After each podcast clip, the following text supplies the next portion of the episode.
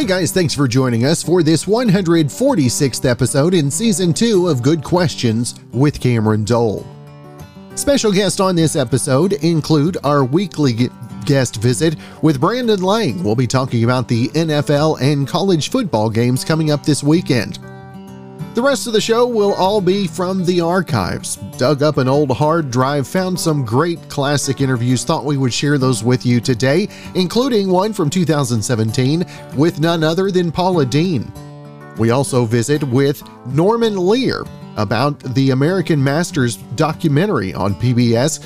Norman Lear, just another version of you.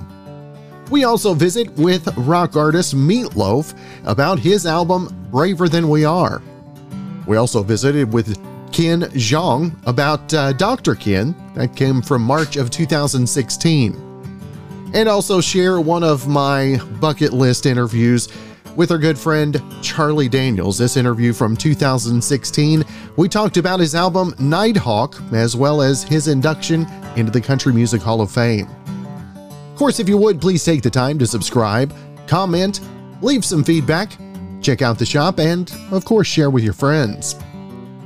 Now, we changed the clocks this weekend, which means it's going to start getting darker earlier. And for a lot of people, it also means more nighttime snacking. And according to a new survey, 79% of Americans say their cravings for snacks increase when it gets dark earlier. And 9 out of 10 of us snack between dinner and going to bed. And here are the five foods we crave the most ice cream, cookies, chips, popcorn, and candy. Every week, we visit with our good friend, a sports picker extraordinaire, and also podcast host, the best damn sports betting podcast, period. We've got Brandon Lang on the line. And Brandon, always great to visit with you, sir. Yeah, I'm just sitting here looking over the Rams in Houston from last week and, and, and looking at the bad beat of a lifetime. I just can't get over it. Rams were minus 16 and a half, and at the start of the fourth quarter, they're up 38 nothing. You're thinking, no problem. Wait to cash your ticket. Good to go. And then, literally, with with two seconds to go, yeah. So it's fourth quarter, eight minutes to go. 38 nothing. Texans score touchdown. Rams go three and out, take a minute 45 off the clock. Houston gets the ball on their own 38. Four plays later, a 45 yard touchdown pass. Extra point good, 38 14. Then they onside kick. They get it, five minutes to go. Go down and drive and score second and goal at the nine with 2.35 to go. Go for two, get it. And the final score, 38-22, and the Texans cover the 16 and a half. How you doing? I mean, unbelievable that. And then Clemson returns a fumble for a touchdown with no time on the clock to cover the number against Florida State. I mean, it's just stuff that goes on in these games. And my job, you just you just shake your head and say, "Wow," because you can't you can't make this stuff up, man. You just can't. Unbelievable. That's right. Well, coming into this weekend, what are the what are the big college games that stick out uh, on the schedule for you this Saturday and uh, leading up to the NFL as well? Well, I like Louisville at home plus the three and a half over Clemson.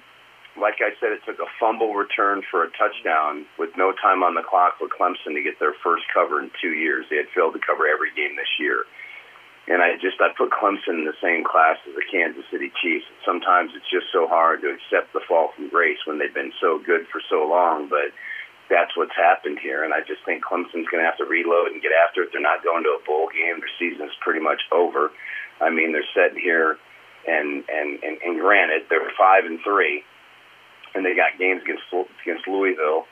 Then they play UConn, and they finish with Wake Forest and South Carolina. So technically speaking, they're not going to beat Wake. That's not happening. So if they lose to Louisville and wait, beat UConn, they'll be six and five. They'll finish seven and five. Now here's the question: Does Dabo Swinney, after playing the BCS for who knows how long, is going to accept a uh, a bowl bid to the Firestone Bowl in Charlotte, North Carolina? That'll be the million dollar question, guys. You want to go play a bowl game? These players are going to be like, bro we've been at BCS the last four years. You really think we want to go play in some minor little bowl games? Screw that. We're going. We're going home. I like Louisville plus the points, and then I also like Wake Forest plus the two and a half over North Carolina. Wake undefeated, put up 70 at Army. North Carolina's got no defense. High scoring game. And I think at the end of the day, Wake Forest is the winning team. North Carolina figures out a way to lose games. And who, as uh, we like to talk about this each week, is who has uh, impressed you as of late the last couple of weeks? Maybe somebody that has uh, maybe turned things around from earlier in the season. I wouldn't say turn things around, but Michigan State coming back in the fourth quarter to beat Michigan. And speaking of Wake, Kenneth Walker transferred from Wake to go to Michigan State, and now he's probably going to win the Heisman Trophy. Um, they got a tough little game at Purdue, but I was really impressed with Michigan State and their resilience in that game. And if they get by Purdue, um, you're basically looking at a huge showdown down the road against the Buckeyes of Ohio State. I mean, it's just it's going to be interesting to see as this Big Ten plays out where where they're at because for Michigan State they finish at Ohio State next week after playing Maryland at home, so they still have Ohio State on the road and Penn State at home. So they're not out of the woods yet, but that was to me, it's going to be for me. It's really going to be interesting down the stretch how this Big Ten plays out. Now the NFL uh, got underway last night. The Colts uh, victorious over the Jets. Uh, oh, most folks are as well. Brandon, what are what what does that set uh, the tone for the weekend NFL wise? I know Derrick Henry's out. You're getting value. I'll take the Titans plus the seven and a half over the Rams. I like the Bengals minus two and a half over the Browns. And last but not least, you're going to tell me that you're the Las Vegas Raiders, and one of your teammates, your most likable teammates, probably one of the most likable guys on the team, is doing a buck 57 on a side street in Vegas on Rainbow Boulevard, breaks to 127, hits the back of a Toyota RAV4, and kills a woman and his dog. NFL career over. Probably going to spend 10 to 15 years in prison for murder, vehicle manslaughter. Now you're going to tell me You've dealt with that for four days. You're going to get on a plane. You're going to fly to New York, and you're going to be 100% focused to play a football game. I just don't see it. Give me the Giants plus the three and a half over the Raiders. That's right. And of course, uh, Brandon, want to make sure and uh, remind folks about uh, the latest episode of the podcast coming up as well. Yeah, we're going to drop one finally. Um, we've been we've been off for a couple weeks, so people have been chomping at the bit. So the best damn sports betting pod period we got that going on, and of course, BrandonLang.com. Our handicapper's doing a great job. It's, it's where you want to go to win. That's right. Well, Brandon, always great to visit with you, sir. Here's to a successful weekend. Yeah, you too. By the way, in your your pool there, buddy. After the, the after uh, being humble, you'll bounce back big. All right, in this segment, it is time for some nerd news, where we cover the most important news for your brain that you may have missed. Here's a quick rundown of this week in science. First off, a new study found that the biggest whales in the world eat about three times more than we thought. A single blue whale can consume 20 to 50 million calories a day, or the equivalent of 80,000 Big Macs. Second, in other animal news, two California condor chicks hatched from unfertilized eggs so they can reproduce asexually without mating, which is something we didn't know. Third, in space news, astronauts grew peppers on the space station for the first time and used them to make tacos. And Sam Adams has a new limited edition beer called Spacecraft, made with hops that orbited the Earth on a SpaceX mission in September. And finally, a study found that if we got rid of daylight savings time, it might actually be bad for our health. Waking up when it's dark out isn't good for us. It messes with our sleep patterns, so if we didn't fall back this Sunday, our internal clock would be confused for three full months instead of a few days twice a year. Very excited to have the queen of Southern cuisine, Paula Deen, on the line with us. And first off, Paula, thank you so much for taking some time to be on the show. Oh, Cameron, well, thank y'all for having me. Uh, I'm just thrilled to be dropping into Oklahoma. now, of course, uh, talking about uh, Positively Paula, it's uh, available on Dish, U2 America, and streaming on Roku. And uh, how much fun is it for you to be able to share your love of food with with, with viewers and readers uh, worldwide? You know, Cameron, it's that's hard to put into words. Uh, you know, you never know uh, I stand in front of that camera and I look into that camera lens, but you never have any idea how many people you're affecting. And uh, when I go out, when I'm in airports and people come up to me and say, "Oh gosh, Paula, you saved my life when I was going through chemo. Uh, you brought a smile to my face uh, in a in a hard, hard time." And you know, so you just have no idea uh, what is going on in people's lives that might be watching your show, and it's it's very humbling, very very humbling, and you know it's it's my my goal is to um, is to just ask people to sit back 30 minutes and forget everything that's aggravating them or stressful and just sit back and relax and laugh and have a good time with me. How important do you see food playing a role in, in people's happiness as well? I mean, it it seems to bring back memories oh for so gosh. many. Yes, uh, food is a common denominator between all mankind. Uh, you know, we all have to have to survive. And uh, I know when my husband calls himself going on his diet, he's grumpy he is grumpy.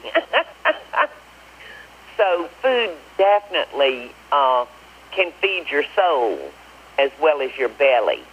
You know, it uh, it stirs up memories when people come to our restaurant. Uh, I know one day I walked down on the floor, Cameron, and a grown man, he was a little older than myself, and he was crying. I saw tears rolling down his face. And I walked over and I put my arm around him and I said, Sir, are you all right? Is everything all right? And he looked up at me and he said, I thought I would never taste my mother's food again. Mm-hmm. And he said, Come in here. I have tasted her food again. and I can't thank you enough for that gift. So to me, that's powerful.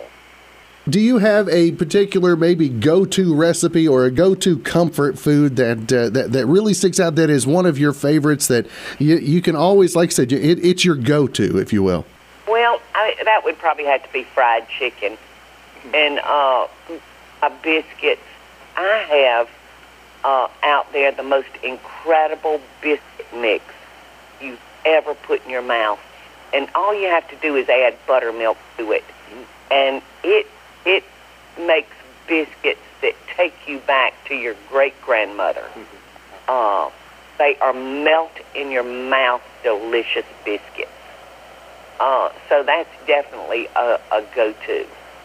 Uh, I had the pleasure of having house guests this weekend that are from up north, and we were celebrating her last uh, radiation therapy from breast cancer and they had never really had a southern meal, so I I cooked country fried steak, rice and gravy, collard greens that I grew in the yard, uh, fresh butter beans and okra, deviled eggs, biscuits, and I served it along with the figs that I grew in my yard, fig preserves, and of course the eggs come from my chickens and uh, for dessert, I did a pear cobbler, you know, and we grew the pears here. So uh, that was that was um, so rewarding to me to be able to serve those new friends, you know, a true Southern meal.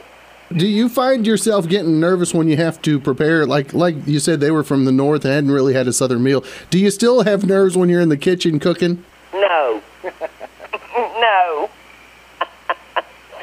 no, because uh, unless they're from Mars, they're going to enjoy our southern food.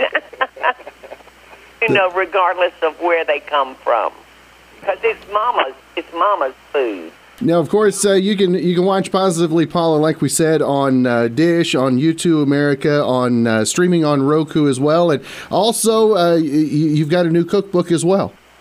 I do. Uh, Twenty years ago, I self-published uh, my first little cookbook, and it it was out like two weeks when a big um, literary house out of New York bought came in and bought the rights to that book and so there was only five thousand in print, and it it um, kind of rather quickly uh, went on the endangered species list, you might say. And I know uh, someone paid like two thousand dollars for one on online. Uh, so eh, it, w- it has been my dream for years to reproduce that cookbook and uh, make it more available to to other people that wanted it. So it's it's back, and it's called Favorite Recipes of the Lady and Her Friends. My very very first cookbook, and we've got pictures of the cover that we did 20 years ago. And we've got an updated cover, and on the back there was a picture of the boys and me uh, shot in front of this tree 20 years ago well, my son went back and found that tree, and we recreated that picture 20 years later. And uh, it, it's just a great cookbook. It, it was good enough that um, that it was bought, like I said, by a big house. And uh, we realized, too, that a lot of the recipes didn't make it into the remake. Mm-hmm. So we were really happy about them uh, opportunity, you know, to re- reprint this.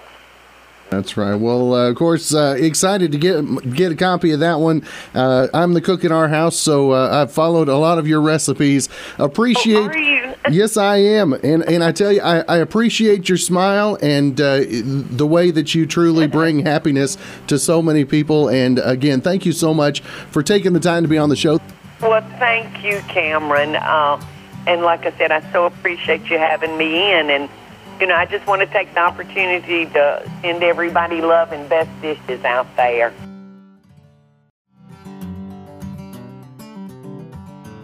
Well, daylight saving time ends this Sunday morning at 2 a.m.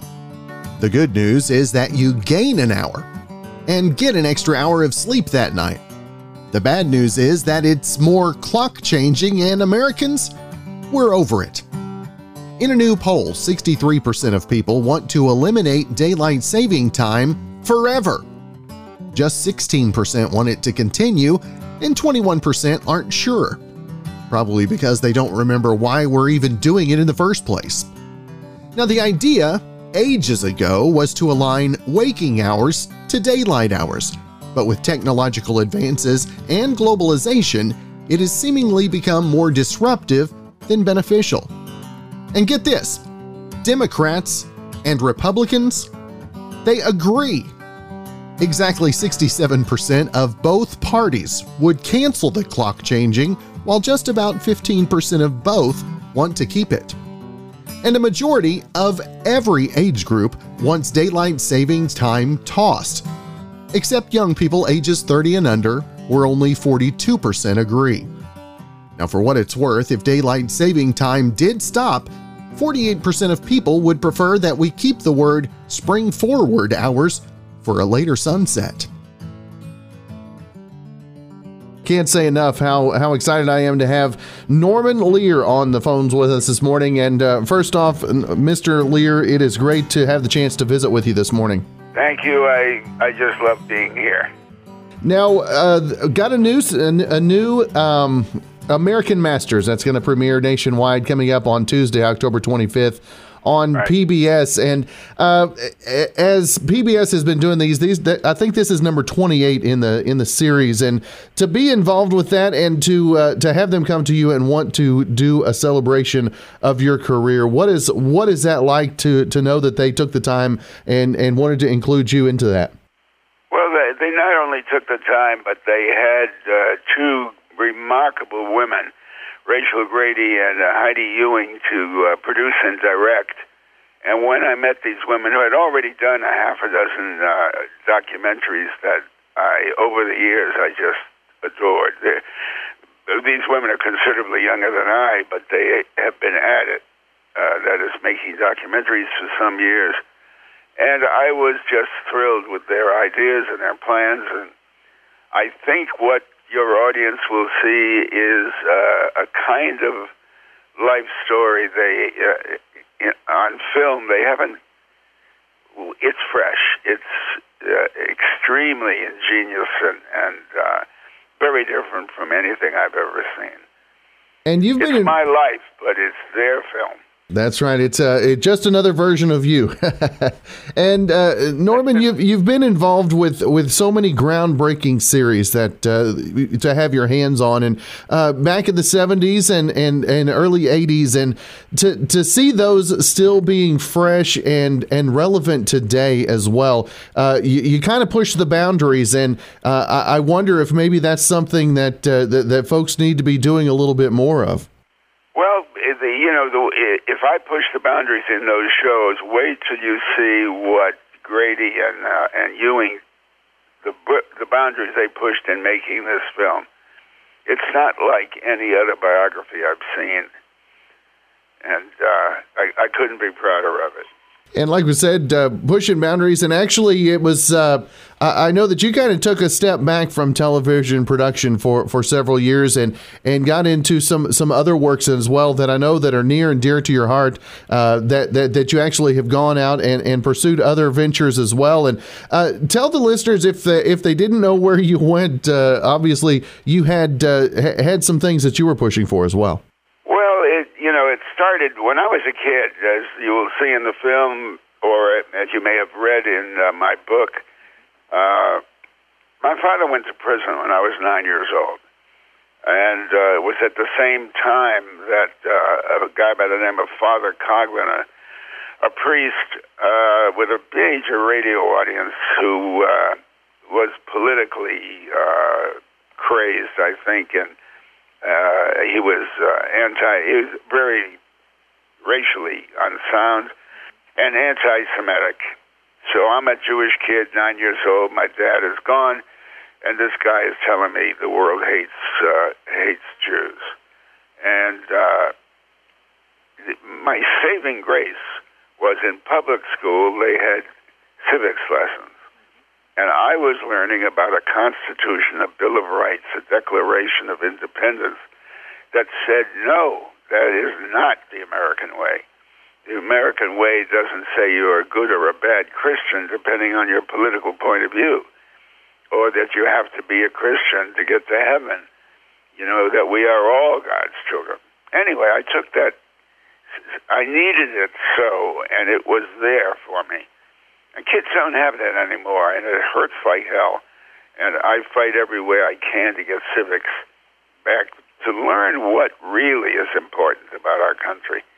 Those promises we've made to one another about our mutual safety and, and, and soundness.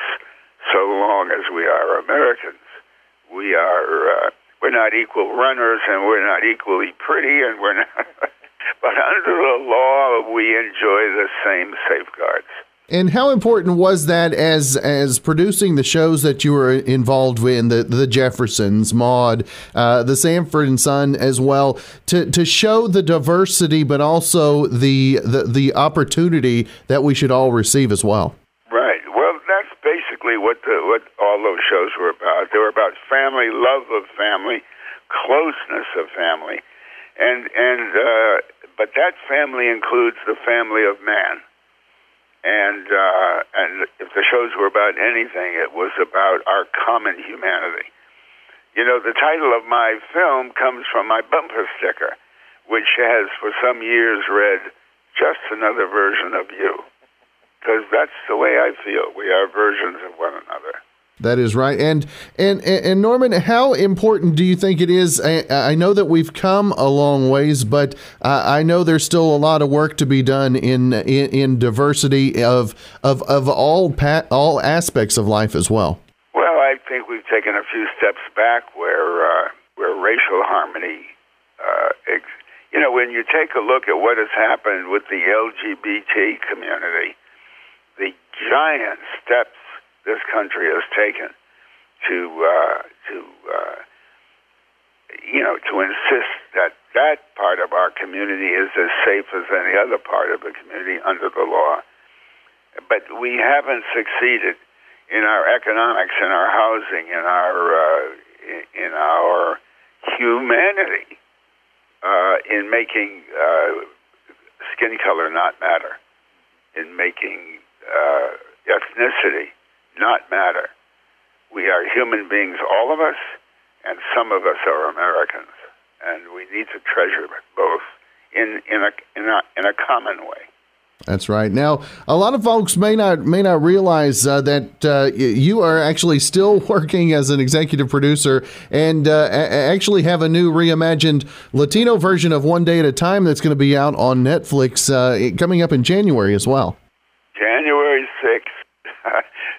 being uh, a new era, Netflix, uh, at 12.01 in the morning across the globe, uh, this show will appear. And, uh, and all 13 of them. So by Wednesday, they will know how many people may have binged and watched all 13. Ready now for a new year. That is right. That is right. And and you you talk about the, the streaming services, and actually that has allowed me to to teach my 11 year old who is an avid Sanford and Son fan and that uh, just absolutely loves that, and it allows you to get to some of your work out to an extremely different audience than before. I I, I love that 11 year old because I loved Fred Sanford.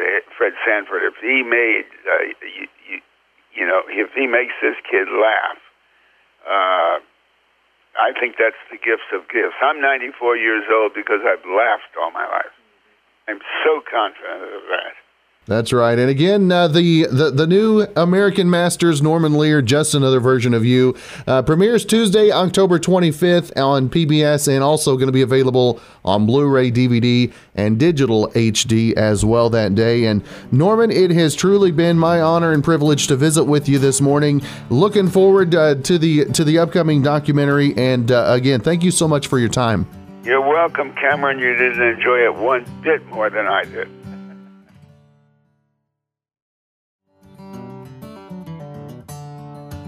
Turkey is synonymous with Thanksgiving. But let's be honest, the sides are what make the meal.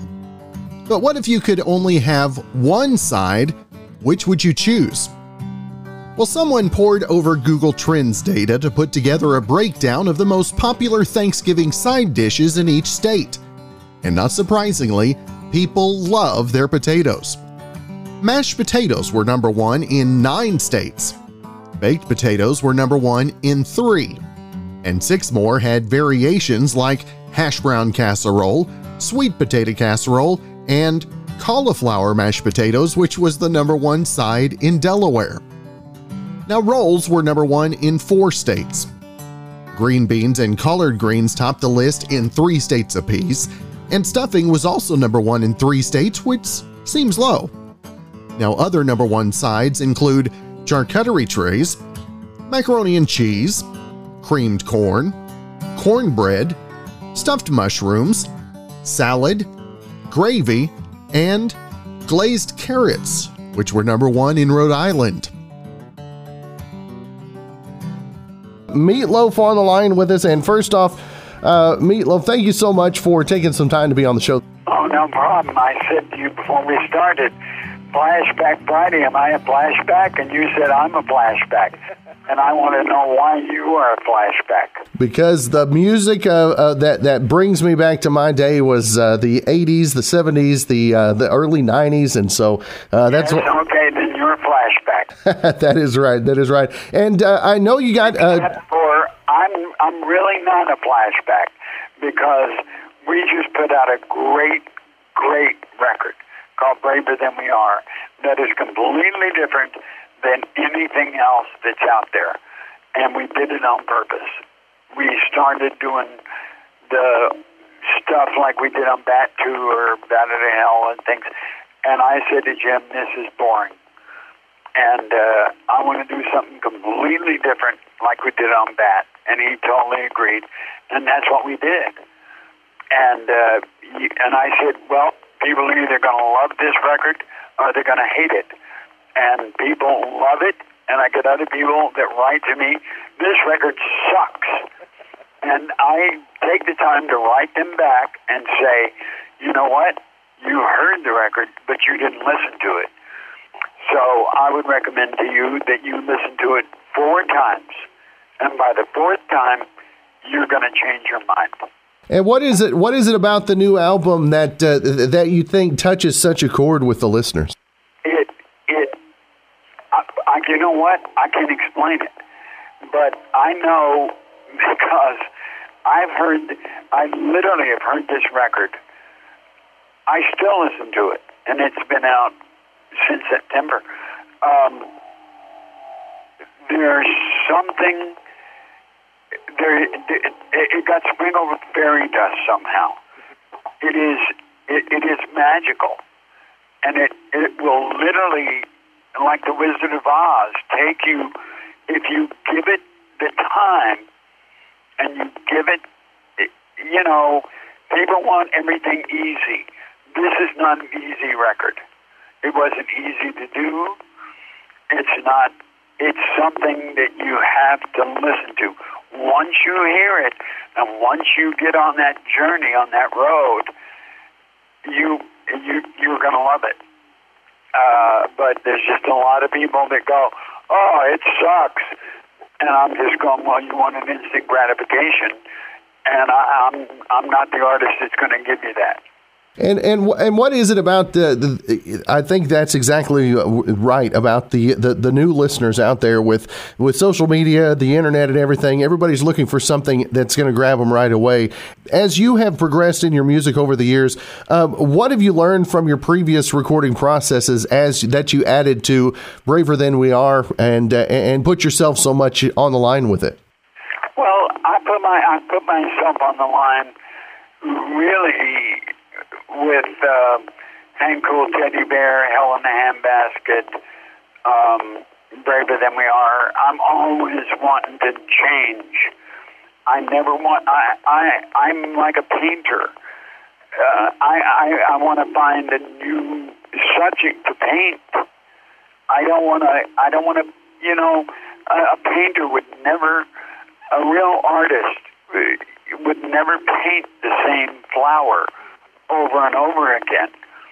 And uh, I think that's why I like Bruno Mars, uh, because you never know what he's going to do. You you literally never know what he's going to do. That is right. And, uh, and I, I and I like that.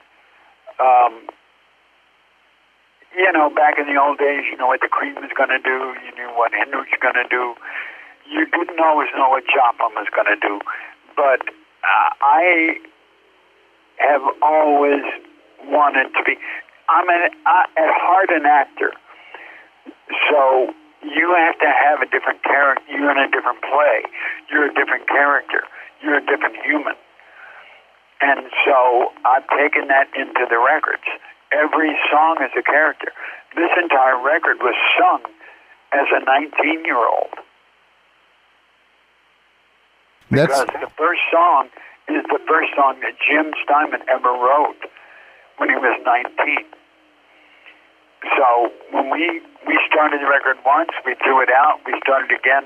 I said, I didn't tell Jimmy, I didn't tell anybody, and I didn't want this record to have tracks, and I was forced to, and I was forced to by Spotify, and then Spotify doesn't even have it on their their little playlist.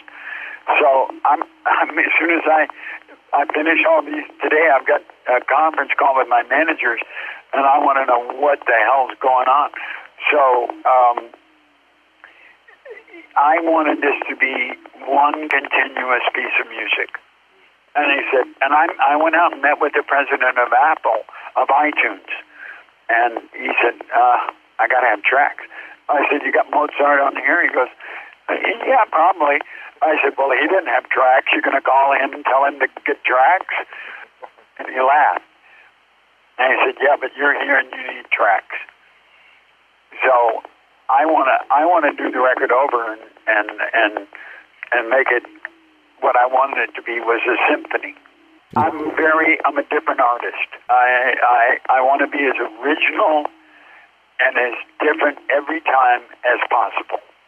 That's right. And the, the new album, Braver Than We Are by Meatloaf. And uh, of course, Meatloaf, they can always. Different and unusual. that is right. That is right. Now, uh, where can people keep up with information about not only the album, but uh, also if if you're going to be around the local area as well? Uh, where can they uh, find more information on touring? Well, okay. We weren't going to talk about health, but I had spinal fusion.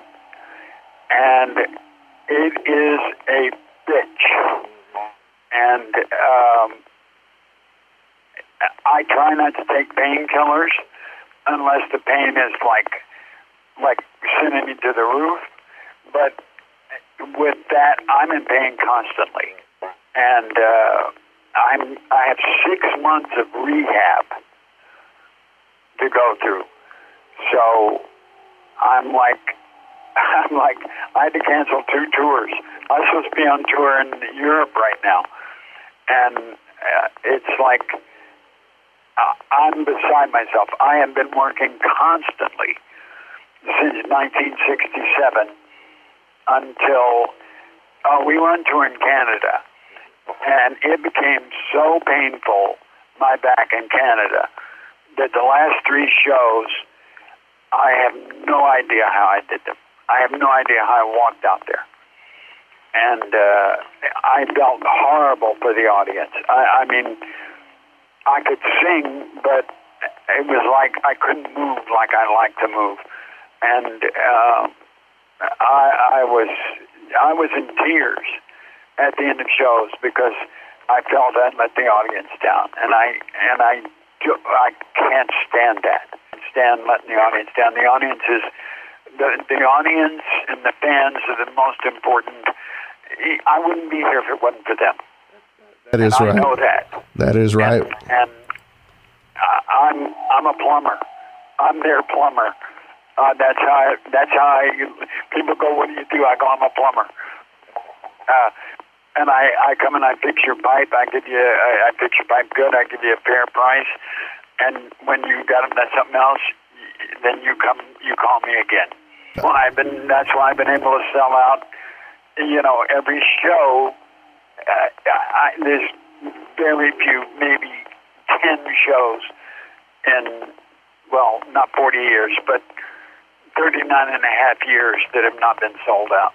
Well, Meatloaf, again, I, I appreciate your time and uh, look forward to. Uh, I know the healing will take place. I know exactly what you're going through. Uh, thoughts and prayers to you as you go through that. And again, check out the new album, Braver Than We Are. Meatloaf, thank you so much for your time this morning. Oh, thanks, and thanks for having me on Flashback.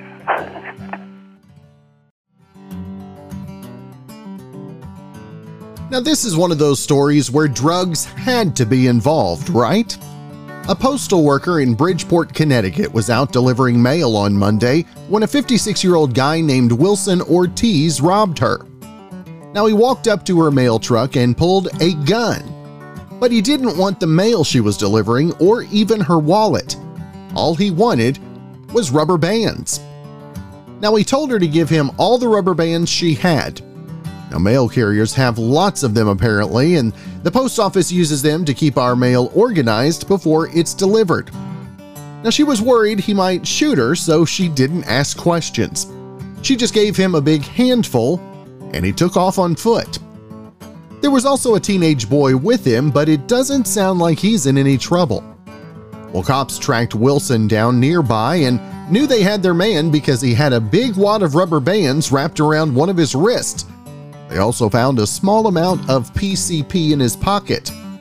Now he's facing charges for robbery, possession of a controlled substance, and child endangerment. Ken Jeong from Dr. Ken. And first off, Ken, thanks for taking some time again this week. Ah, thanks, Cameron. I just wanted to, I just kind of wanted to share this week's episode with you, and and um, thank you for always being so cool. Well, I tell you, the episode coming up, I know that this is near and dear to your heart as well, the storyline. And uh, share with the folks just a little bit. Uh, it, the episode is actually called Dickie Wexler's Last Show. And uh, what was the uh, inspiration b- b- behind the writing of this episode? Well, uh, I'm, I'm one of the writers and exec producers of Dr. Ken, as you just said. And this is my favorite episode of the series, and also one of my favorite things I've ever done in my career. This is based on. Um, based on my experiences as a real life doctor taking care of patients with cancer, also based on my uh, wife uh, fight against breast cancer. I'm proud to say she's seven years cancer free, and this is it, it's, but also it's it's um, it's even more universal than that. It was it wasn't written by me this episode. And this episode also the writer of this episode also um, used his own experiences in this ep- in, in, in this in this particular episode, and that's what I like about it. It's not it's not just like a Ken Jeong personal journey. It's a it really is. You, you feel like it's written for everybody, and and this is Ken's favorite patient um, in the show is a old school Friars Club comedian named Dickie Wexler, kind of a kind of a Don Rickles kind of kind of kind of a guy who has one who has a big show coming up to perform, and his cancer has returned, and Ken has to uh, deal with, like telling him he can't while Dickie's in the hospital bed. You know, you can't do it. You can't do that show, and and but also Ken knowing that um, that that his condition is terminal and he may not he may not come out. He, he may not uh, he may not survive very long, and so there. It's a very touching episode, but but the fact that the character is a old school stand up comic, there's still great jokes, you know, and there's a lot of comedy to be had at the same time where there's a lot of tragedy and the blending of the comedy and the tragedy and it, it makes for such a heartfelt, genuine, you know, emotional episode that uh, it became bigger than what I thought it would be. Uh, what I wanted was something kind of a personal story that has become even more universal and touching. So if anyone has a loved one with cancer, anyone with cancer, you know, they will understand this episode, and and it's for them, and it's really, uh, it's just one of the, it's one of the, it's one of the most amazing things I've ever been a part of in my career, and um, just very grateful to the writer Eric Summers, the showrunner Mike Sikowitz, and the and the actor playing Dickie Wexler named George Wyner. Uh, it, it was, it really was um, uh, just such a moving experience, you know, basically just had to call and tell you about it. there you go. And uh, of course, dealing with cancer, well, one of the things, uh, so many when they're dealing with that, dealing with the depression, dealing with the uh, the the unknowns. But uh, th- this show also gives an opportunity, like you said, to bring in a little bit of humor and uh, to to bring in a smile, a laugh, or anything that you can do for uh, somebody dealing with cancer. That can that can play such a, a, a physical role for them as well. Yeah, and what I liked about it, the the, the, the Ken's patient's clearly suffering, and then I mean, there's a moment where Ken's li- Ken's listening to kind of an old album of his act, and you know, so there's genuine moments, and tears are being shed while there's hooker and Vegas jokes, you know. So it's really there there there, are moments that are the fact that the, the the episode itself is genuinely funny and and some just great jokes, great moments of comedy, plus the emotional telling of the story. Oh, it just because they're great jokes in the episode, it just makes it that much more uh, that much more touching. You know, it's like the heart of it. It's like the heart of the jokes are. You know, the more you cry, it's, it's kind of amazing.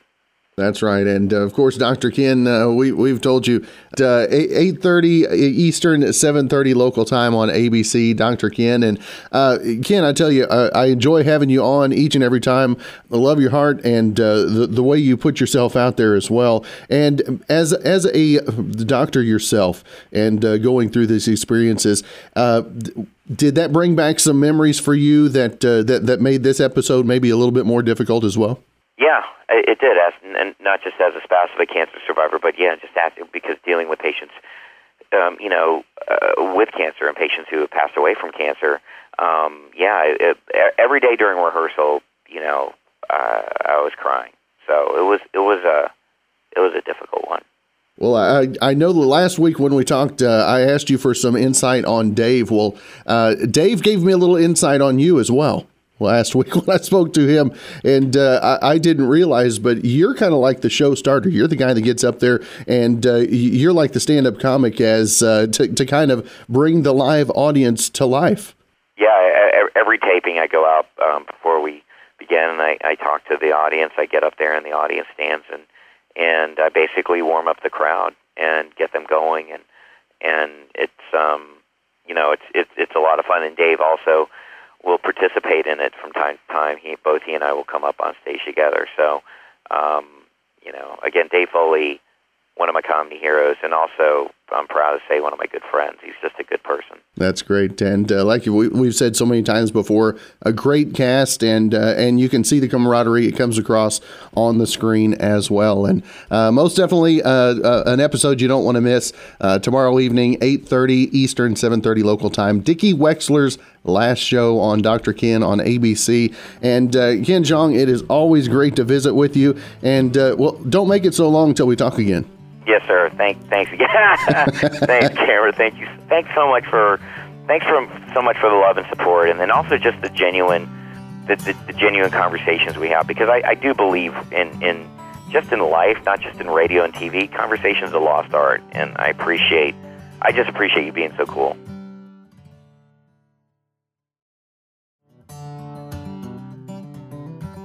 Now, believe it or not, there are people who really enjoy exercising but for the rest of us, it would be a dream to never have to work out again.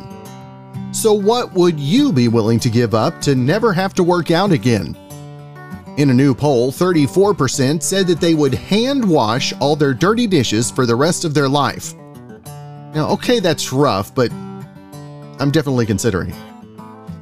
Now, 33% said that they'd stay with the in laws for a long weekend. 29% said they'd reconnect with a high school bully. Hmm. 25% said that they would text an ex. And 25% said they'd cancel Netflix for a year. Now, is it just me, or do all those things seem little, like kind of like sweet deals? Even if you like exercising, you might be enticed.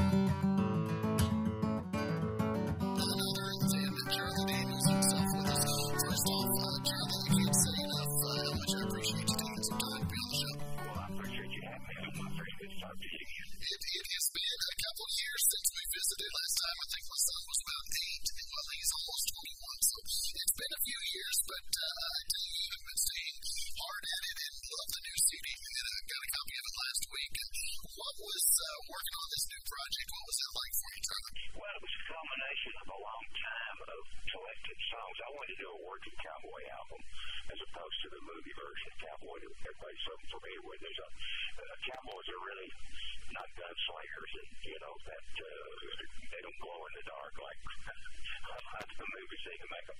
Uh, there's, a, there's sort of culture uh, that goes on out in the West with these big ranches that they have cowboys that, that take the cattle.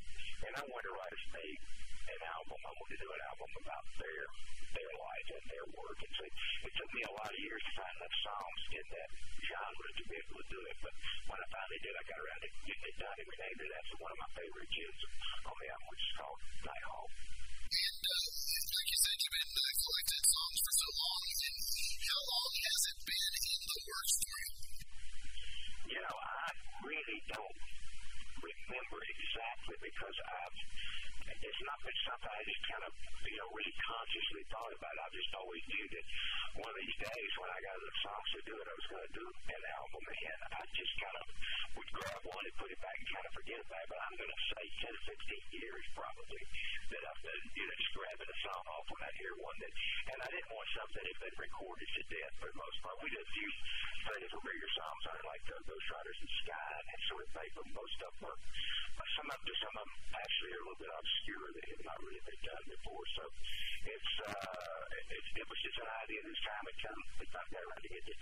that's right. And, and of course, Charlie uh, being inducted into the Country Music Hall of Fame as well. And what does that mean to you whenever you look at your career and the effect that you've had other, on other artists as well to, to be recognized with uh, with that induction? It's hard to even articulate that. I've not really assimilated in my life yet. It's like when when uh, the president CMA told me that I was going to be inducted. I literally had to stop and think, did she really say what I thought she did? Did she actually say I was going to be inducted in Country Music Hall of Fame? It took me a, a, a little time just to, to grasp it, and I'm still I'm still kind of there. It's just such an incredible honor. So uh, uh, I, I never knew if it would even happen at all. I never knew certainly it would ever happen during my lifetime. So it's a double blessing. I am very thankful uh, the Lord has blessed me with this this tremendous blessing. And it's also offered you a, an opportunity and a platform, if you will, to, to do so much for others, not only in the music industry, but also uh, you've got the volunteer jam coming up as well. And uh, it's going to be kind of along the lines of, of a big birthday that you got coming up well. It definitely is along the lines of big birthday. I'll be 80 years old actually in October.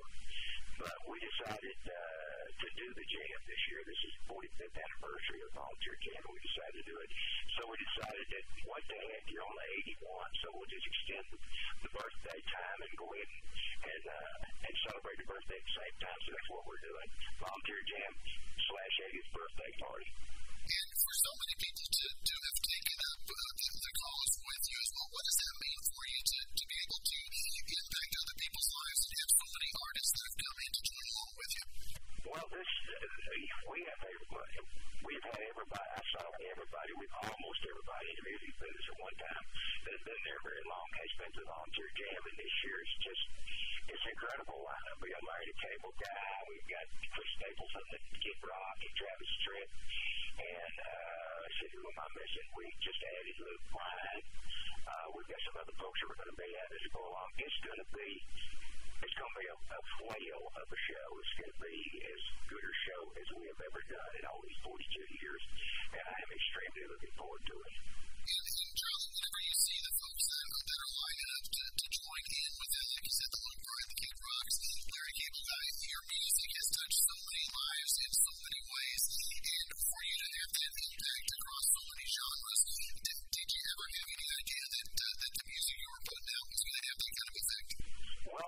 Never knew, you know. I, you, you just, you kind of play your music and kind of see where it lands, you know, see what it does. Of course, I never looked at my career so much. Uh, I wanted longevity. I want to be around for a long time because I enjoy what I do so much. But I never really thought about, gosh, I'm to be doing this when I'm 80 years old. You know, you don't think about that when you're 35.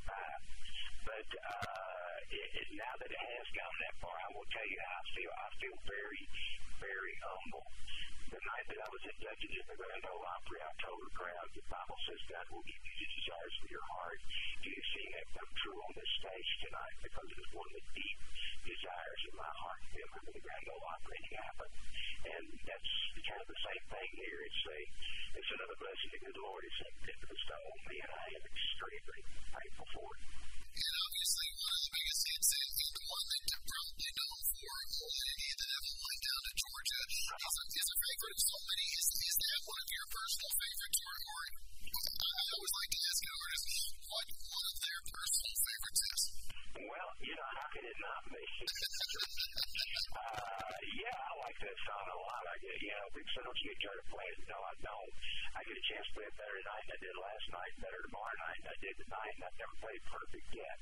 So, you know, we're just, I just, I love playing all our songs, even the ones we've been playing for 30 years.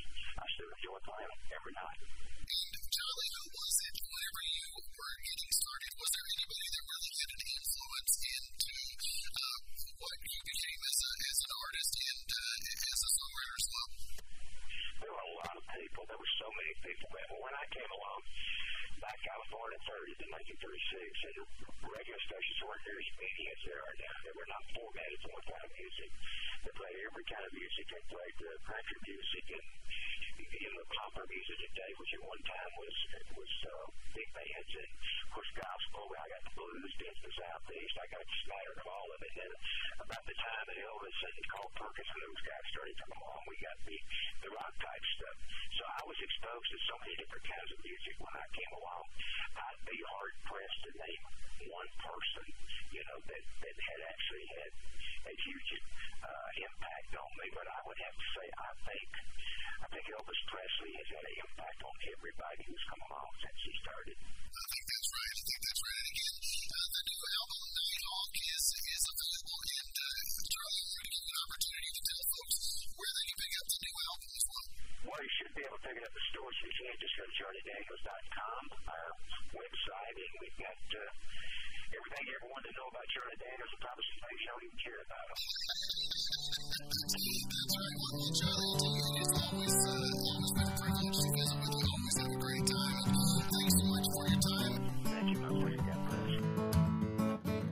Well, thanks again for joining us for this 146th episode of Season 2 of Good Questions with Cameron Dole. If you ever have a comment, a question, anything else you'd like to know, you can hit me up on the contact page at gqwithcam.com. You can also find me on the socials Instagram, Twitter, TikTok, and Facebook at GQWithCam. If you'd like to help out in the funding for this podcast, you can visit our merch store where we've got hoodies, shirts, tumblers, mugs, stickers, and more. GQWithCam.com forward slash shop. And if you have a special guest idea, you can email me gqwithcam at gmail.com. Well, thanks again to our good friend Brandon Allen for coming up with our theme music. We're going to let him play us out and hope you guys have a great rest of your evening. Thanks for joining us and uh, sharing some great, memorable interviews that I've had the uh, it's great privilege to do